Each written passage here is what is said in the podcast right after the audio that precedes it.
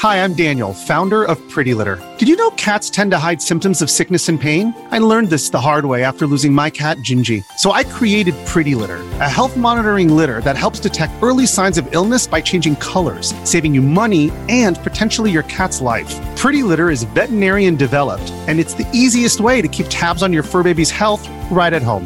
Go to prettylitter.com and use code SPOTIFY for 20% off your first order and a free cat toy. Terms and conditions apply. See site for details. News of a serial killer being loose in Portland, Oregon has taken the internet by storm the last couple of days. But the Portland Police Bureau is saying, hold on a second, let us get all our facts in a row before we create mass hysteria. I'm Collier Landry. This is Moving Past Trauma. Let's get into it. Testimony continued today in the most notorious criminal trial in When I was 12 years old, my testimony sent my father to prison for murdering my mother. This podcast serves as a type of therapy and reconciliation for myself, and it is my hope that it helps anyone who has experienced deception, betrayal, and dark trauma. I'm Collier Landry, and this is Moving Past Trauma.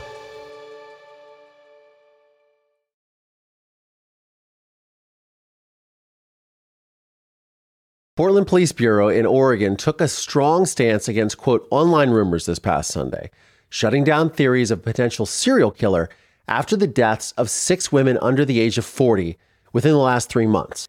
The agency publicly condemned the speculation accusing social media posts and news articles of spreading, quote, anxiety and fear in our community without being, quote, supported by the facts available at this point. In a press release, they said while any premature death is concerning, PPB has no reason to believe that these six cases are connected. Officers with the PPB first found human remains in Multnomah County, Oregon, in February, later determining that the remains belonged to Kristen Smith, 22, who was reported missing on December 22, 2022.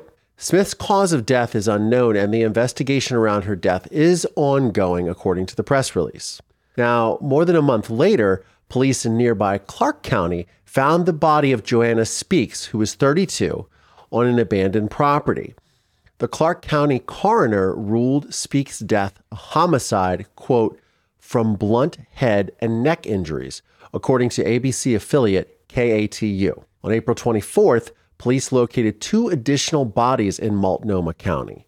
And deputies from the Multnomah County Sheriff's Office located the body of Charity Lynn Perry, who was 24, in a culvert, according to officials law enforcement is investigating the incident as a suspicious death. And the same day, officials found the body of an unidentified woman in a tent at the Lents neighborhood of Portland, according to the Multnomah County Medical Examiner's Office. Officials are still trying to identify the women, who they estimate are between the age of 25 and 40, and possibly Native American or Native Alaskan. Quote, there is no indication that foul play was suspected by the medical examiner on scene or the officers who were there to assist, unquote, according to the press release from the PPB. A week later, officials with the Polk County Sheriff's Office located the body of Bridget Leanne Ramsey Webster. Now, law enforcement is asking the public for information about the suspicious death, according to KATU. Now, the remains of Ashley Real, 22, were found by police on May the 7th in a wooded area of Clackamas County, according to PPB. Real was last seen in late March, and her death is being investigated as suspicious, but is not conclusively a homicide, according to officials.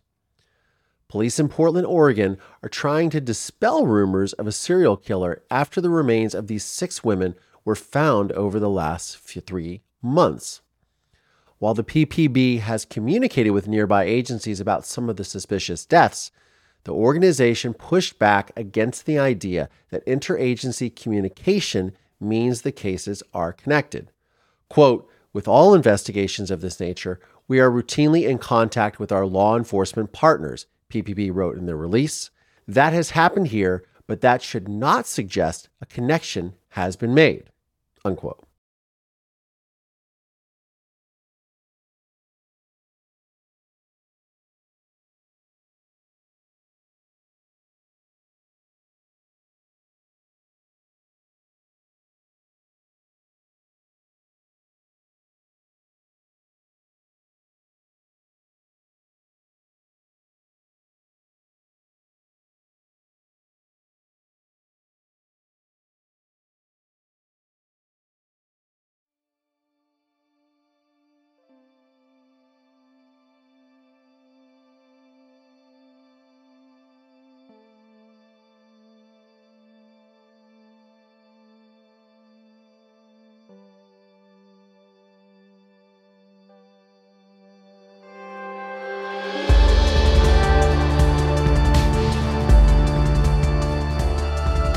This podcast is made possible by support from listeners just like you.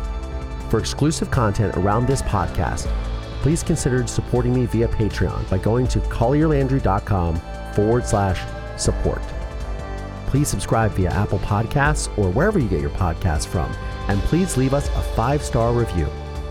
If you want to see video episodes of this podcast, please check out my YouTube channel at youtube.com forward slash Collier Landry.